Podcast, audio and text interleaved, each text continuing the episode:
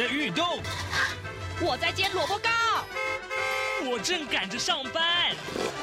哦，我要赶着去上课啦。这个时候，我们都在听夏志平制作主持的《早安台湾》。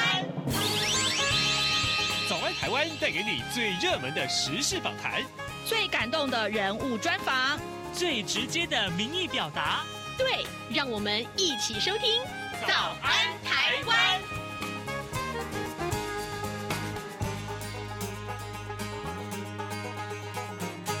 早安，台湾！我是夏志平。今天是二零二三年的七月三号，星期一。哇，很快时间就进入了下半年了啊！哎，今天志平在节目中为您安排这样的话题：什么叫做火山布雷？待会儿呢，我们要啊、连线访问的是国防安全研究院国家安全所的政策分析员陈彦廷。我们请呃分析员为我们来。解说啊，也许各位听众你不太了解什么叫做火山布雷系统，这是一项武器，但台湾为什么需要它呢？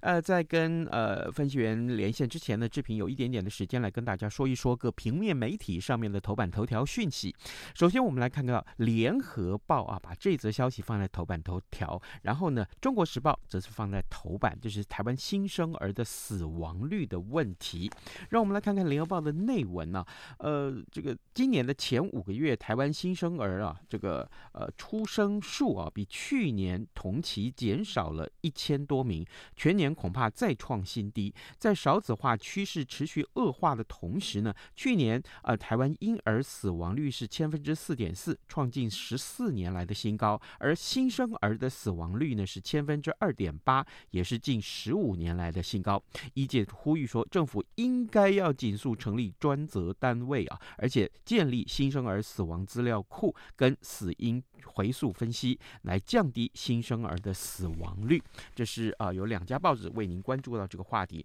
同样呢，同样是这个少子化的冲击啊，《自由时报》放在头版，这个消息听起来其实也是很耸动啊。就是台湾的这个大学生啊，呃，少子化的冲击，因此呢，呃，这个呃，百万大学生的荣景不在了。教育部就最新的预估说，一百一十三学年就是明年的九月份，大学生的总数将会跌破九十万人大关啊。这个去年五年呐、啊，这个大减超过十一万人。那另外，《自由时报》的头版则是有一位立法委员的一个呃讯息呢，告诉我们，呃，有一位立委叫郑正前呢，他二零一七年为了选举周转呢，以支票贴现方式向台中商界名媛来呃陆续借款一千五百万元，后来呢，呃这个呃名媛就追讨这个债务，但是呢却呃讨不到啊，法官判决郑正前必须要如数的偿还。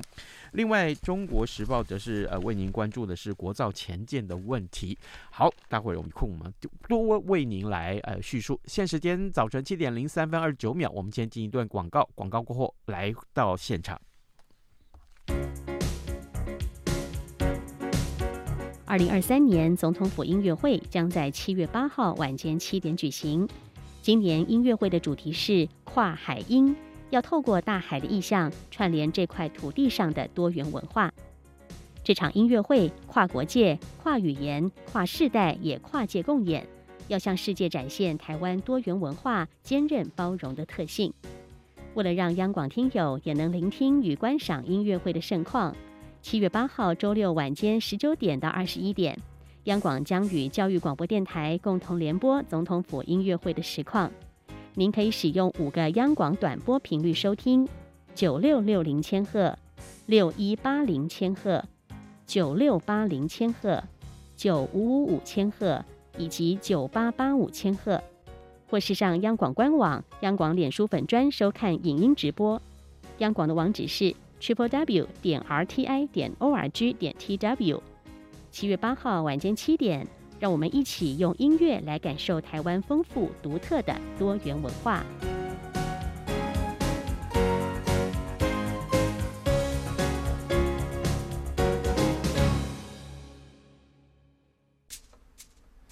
早安，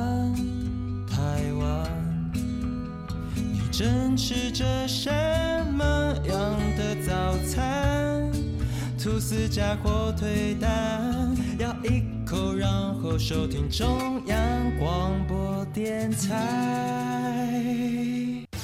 早安现场。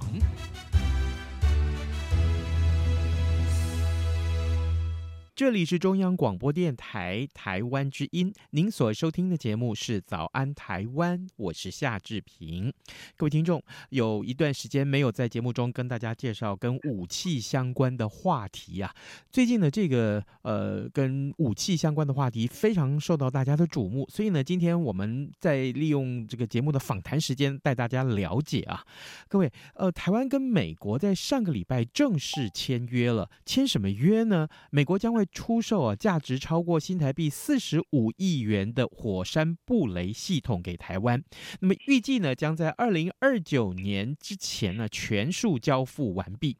各位，什么是火山布雷呢？对台湾而言，它的需求性又在什么地方？此刻呢，我们要为您连线访问的是。国防安全研究院国家安全所政策分析员陈燕婷，我们请分析员为大家来解惑啊。老师早安，各位听众早，是谢谢您，谢谢您一早接受我们的访问。首先，我想先请老师为听众来解说啊，什么叫做火山布雷系统？它的防卫特性又是什么呢？火山布雷系统呢，基本上它就是一种可以快速把地雷释放到雷区的一种载具。本身其实，呃，就像我们在家里我们要防老鼠、防蟑螂一样，我们会准备捕鼠夹，嗯，或是像是呃准备一些像粘鼠板，或者一些蟑螂药这些东西。那其实地雷它就是一个这样的概念，它的目的就是布在敌人行进的道路上，或是敌人行进的这些途中，然后来阻挡敌人的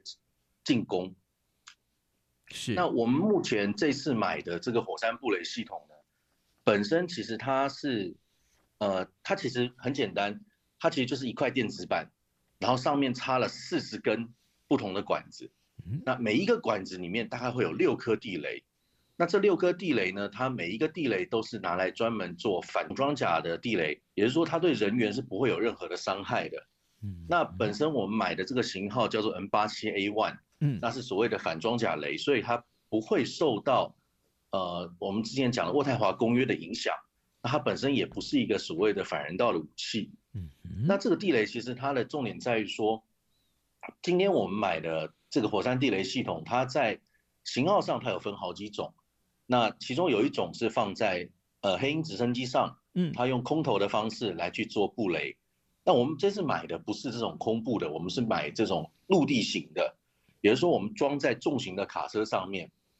然后卡车边行进的时候，它把地雷排出去。那地雷它会排出去后，它会落到地表上面，它不会埋到地下，所以在清后日后清除的时候，其实是十分可以看得很一清二楚的。嗯，那它落到地面上之后，大概两到四分钟之后，它会从这个地雷系统，它会传一个讯号给这个地雷，然后正式启动这个地雷。那地雷一旦被启动之后，它才具有所谓的杀伤力。哦，那。之前有很多听众会担心说，嗯，呃，如果今天这个地雷残留在现场，或者是它会造成误伤的状况，嗯，好，那这就是火山地雷系统有趣的地方了。诶，它在刚开始落地的时候，这两到四分钟之内，如果它没有收到这个启动讯号的话，这个地雷本身就会自毁。嗯，那它自毁之后，这个地雷本就不具有任何的杀伤力。嗯，那当它收到启动讯号之后，这个地雷就会持续启动，大概四个小时，或是四十八小时，或是十五天的时间。那这段时间内，雷区基本上它就具有阻却敌军进攻的一个效效果。那到十五天之后，或是你设定的时限过了之后，它也会进行自毁，所以它就变成一颗无害的地雷。那这个时候，如果说我们人员要去把这个地雷做清清那清除的时候，其实大可以靠近把地雷直接搬走就好，因为它那时候已经不会有任何爆炸的状况。哦。原来如此，哎，老师啊，我想请教您，就是说，从前我们小时候啊，看这个勇士们啊，或者说其他这个呃呃军事的这个影片的时候，会看到想说，那个时候灌输给我们的观念啊，二次世界大战那个时候是想说啊，这个地雷其实就是要需要人到这个，比如说海边咯，到一些某些特定的地区挖个坑，然后把地雷埋进去，上面还要覆盖上土，然后呢，这个呃，因为它不好从这个地面上来看，所以很可能那是危险的。那根据老师刚刚所解说的，呃，所以这个我们所买的火山布雷，而且就是所谓的 M 八七 A one 的这个型，其实跟过去我们想象中的这个呃地雷其实是完全不一样的喽。对，这个地雷其实跟我们在电影上，特别是在二次大战这些电影上看到的这些地雷非常的不同。嗯，我们在电影上看到这些地雷，然后它埋到地底下，通常都是所谓的反人员的杀伤雷。嗯，它专门拿来杀人的。那它的作它的作动机制是，今天当人踏到地雷上的时候，因为会有重量，重量压上去之后，地雷就会爆炸。嗯，那这个地雷它我们本身我们没有买反人员雷，我们是针对。反装甲的，就是譬如说坦克，然后装甲车或是任何的车辆，那它的作动机制也不是靠重量，而是靠磁场的变化。因为当今有大型的金属物体通过这个地雷附近的时候，附近的磁场会产生变化。那磁场变化之后，这个地雷就会引爆，来去使这个装甲车无法作动。所以它其实本身它不跟以前我们想象中的地雷其实不太一样。那同样，因为它是靠磁场来去做引爆的状况，所以它也不需要埋到地底下。哦，可是如果是不用埋在地底下，它很容易从那个肉眼上就可以辨识吗？我可以这么问吗？对，它其实这个地雷本身，其实大家就是想一个，嗯、它就是一个大的金属，算是金属块。嗯嗯。那这个金属块大概直径就是十二公分，然后高度大概六公分左右。嗯所以当天这个东西出现在沙滩上，或者出现在马路上，其实大家一眼就可以看得出来了。Oh. 那如果有兴趣的听众，可以把呃可以打地雷，再打乌克兰这关键字去 YouTube 里面找，嗯，大家就可以看到他们在乌克兰布的这些所谓的反装甲雷。其实，在陆地上是非常浅显易见的。原来如此，好，各位听众，今天早上志平为您连线访问的是国防安全研究院国家安全所的政策分析员陈燕婷。我们请燕婷兄在节目中跟大家一块来呃介绍啊，什么是火山布雷系统。事实上哦，我知道说很多的听众啊，也许从媒体上面获得一些片面的解读哦，他是说，哇。哎，这个呃地雷很不人道，当然也是如此啦。过去的地雷是真的是不不人道。我我记得那时候金门把所有的地雷除完的时候，我们还做了一个专题报道，还得了奖。所以很多人去质疑说，台湾不应该添购这样的设备。那火山布雷啦，它的必要性是什么？这个时候，尤其这个时候，对台湾来讲，它的必要性是什么？它可以达到什么样的一个防卫的目的呢？其实我们可以看到，呃，在乌克兰战场上。因为双方乌克兰跟俄罗斯其实是陆地接壤的国家，所以俄罗斯在进军的速度非常的快。嗯，那他进军需要大量的这些重型的装备，包含战车，包含这些运输的卡车，包含这些自走炮。那这些东西它有时候都需要道路，但是相对地形比较好的一些环境去行进。那今天在乌克兰战场上，他们就是在俄军的行进路线上布下这些地雷。那因为布了地雷之后，我今天二军，当我看到这个雷区，我如果要前进，我只能花时间去把地雷清掉，或者是我绕道而行。好，那今天如果我花时间去清清地雷的时候，是不是就提供了乌军多准备一天的一天的时间？嗯，那如果说他绕行的话，我今天透过雷区的布设，我是不是可以在某种程度上去操纵敌军的行进路线？嗯，来去让敌军聚集到我想要打击、火力集中打击的位置。来达到预期以上的战果。那其实这个在台湾岛的状况就是这样，就是今天当台湾，因为我们是海岛环境，嗯，共军如果要侵台，他必须要经过将近一两百公里的台湾海峡，嗯，然后登上我们的沙沙滩，然后再把军队往我们的政治中心或者往我们的城市去进行呃去进攻，嗯，那如果我们今天在所谓的登陆点进行布雷，好，那今天共军。他如果在进行登陆的时候，他第一个就会受到这样受到这些雷区的影响。嗯，他的重型装备上不来，他在把地雷清除前没有重型装备，只有一些轻型的武力，不会引爆地雷的这些武力。那这些武力对于防守的国军，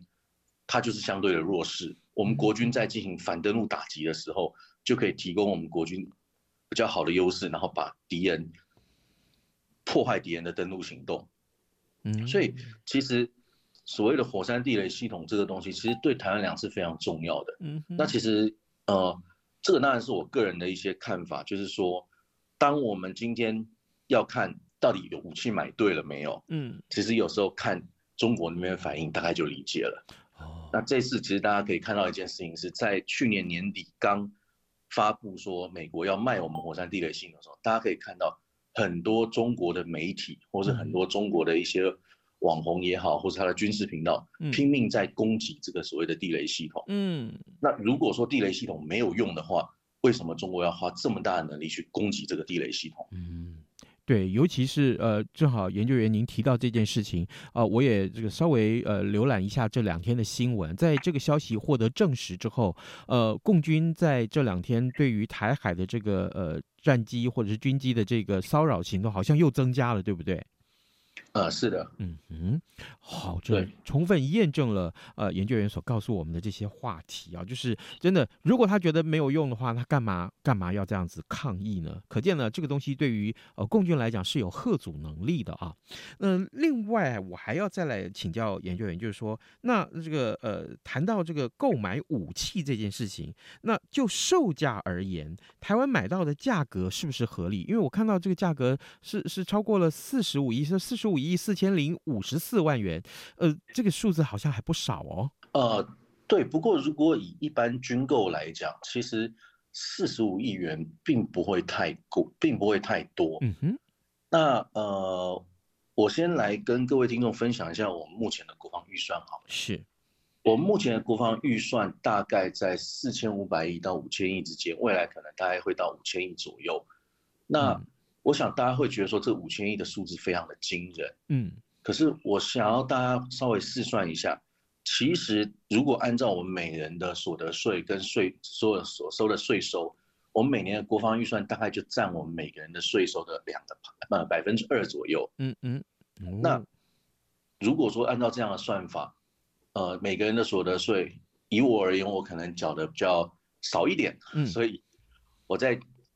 这个两趴下去的时候，其实我每年大概帮国防付出可能不到一千块。哦，是。对，那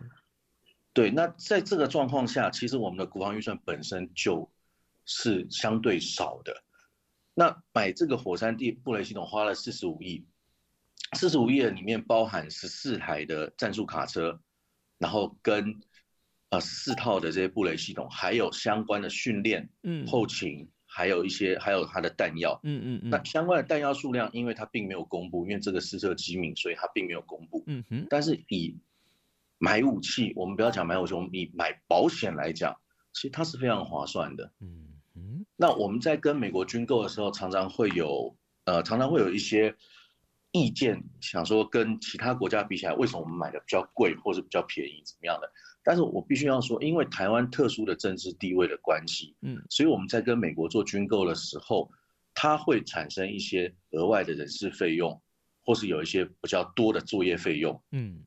那这些东西的确是要多付出的成本。可是我们买的这些东西，是不是美军都把不要的东西丢给我们？其实很不尽然，因为以火山地雷系统来讲，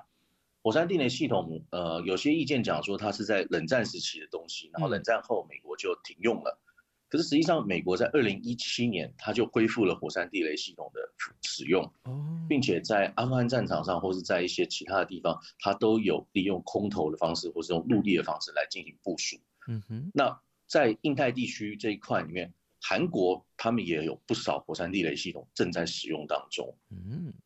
对，所以我们等于买是买美国现役的东西。来去帮助提升我们的防卫能力。嗯嗯，刚刚研究员您所提到的这个，其实呃不不光是啊一开始您为我们所解说的 M 八七 A 万型的反战车的地雷，同时呢，因应这个呃要要有要有这个地雷去布施的话，同时还包括了这个呃 M 九七七 A 重型卡车，对不对？刚刚您也提到过卡车，还有就是 M 八八 M 八九的这个训练用的地雷，所以这是一整套通通包含在里面的一个呃。呃，武器系统，然后呢，售价是四十五亿四千零五十四万元。不过我特别要谢谢呃研究员告诉我们这个比方啊，如果我们真的是呃本来什么都呃不对这个整个数字的概念并不是这么的清楚啊，如果我们发现说哦，原来这是占我们每个人所缴的税收是百分之二，而是换算成现金也不大概是一千块钱左右的话，各位你想想看，如果你可以因为多缴了这一千块钱，但是呢，事实上为台湾换来了很重要的国防安全的话，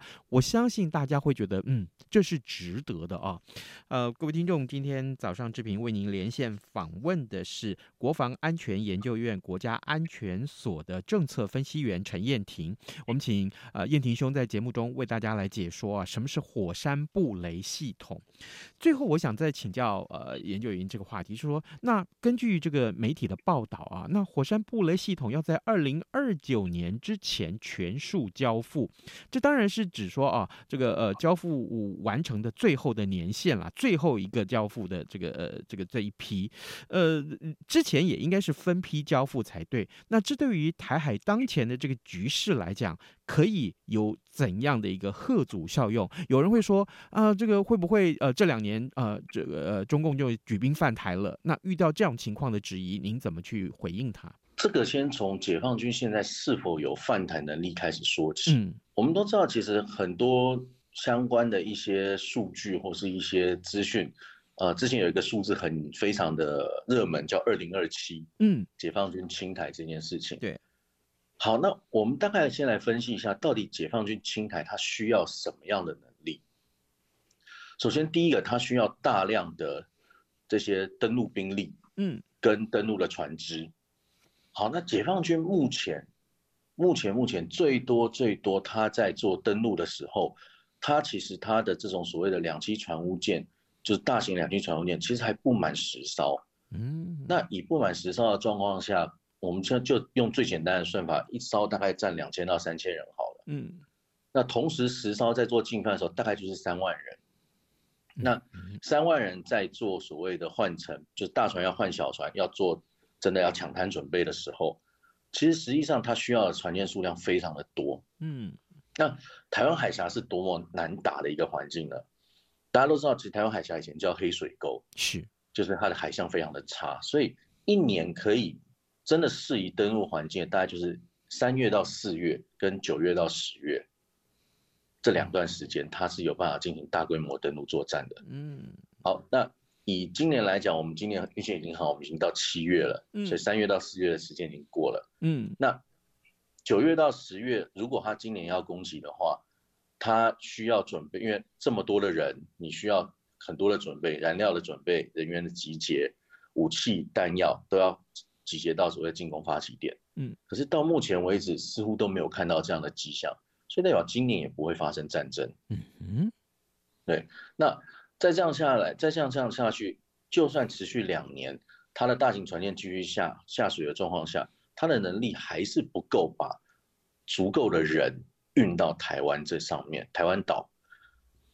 那所以我说，我会觉得说，呃，很多会担心说，今天在万一火山布雷系统到之前。我们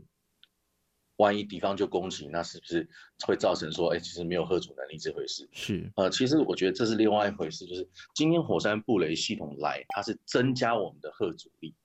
增加我们阻却敌军的能力。嗯，可是不代表我们本来没有能力阻却敌军。嗯，是，它只是把我们这个网跟我们这个抵抗力量变得更加的完全，更加的全面。所以，就算在之前真的很不幸的双方发生了某种程度的军事冲突，我相信以国军目前的能力来讲，我们是能够进行到阻却跟抵抗敌军的效用的。所以，各位听众朋友，我觉得其实这个不用太过于担心，就是说，战场不会战争不会因为有没有一样多一样或少一样武器而改变它的结果，是因为战场是很全面的。所以今天像火山布雷系统也好，或是我们之前跟美国买的这四百四百枚的鱼叉飞弹也好，嗯，它都是只是让我们的抵抗能力变得更加的强健，嗯，让我们可以面对更强大的威胁。是。那同样的，在买武器的概念，我觉得我们应该这样想，就是我们买这些武器是不断的把敌军进攻的成本垫高，嗯，那当敌军的成本被垫高的时候，他在发起攻击、发起战争，他就需要多加思考。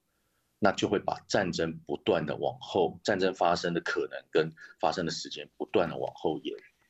所以就会达到所谓的双方和平的效用。是我我还有一个呃相关的问题也想请教研究员，就是说我们从之前呢、啊，俄乌战争发生以前啊，这个俄军集结啊，呃，这个在从这个美国的卫星上面就可以看得到相关的一些呃这个呃动静了。所以呢，美国一直不断的发出警告。那目前来看，所以呃可能这个中国大陆要这个真的挥兵进军台湾的话，事实上也是可以从很多这类似这样的一个迹象可以看得到嘛，对不对？对，因为今天当其实中国大陆要发起集发起集结的时候，首先他一定要把大量的这些呃士兵、车辆、弹药集结到攻击发起点的港口。那这些东西其实从卫星上大家都可以看得一清二楚。是。那除了卫星，我们其实还有很多的手段，譬如说，呃，今天如果要把这么多人集结起来，是不是通讯的频率会变得更多？嗯。那如果说今天有一个地方的通讯频率原本是只有可能每天大概十折、五十折的通讯，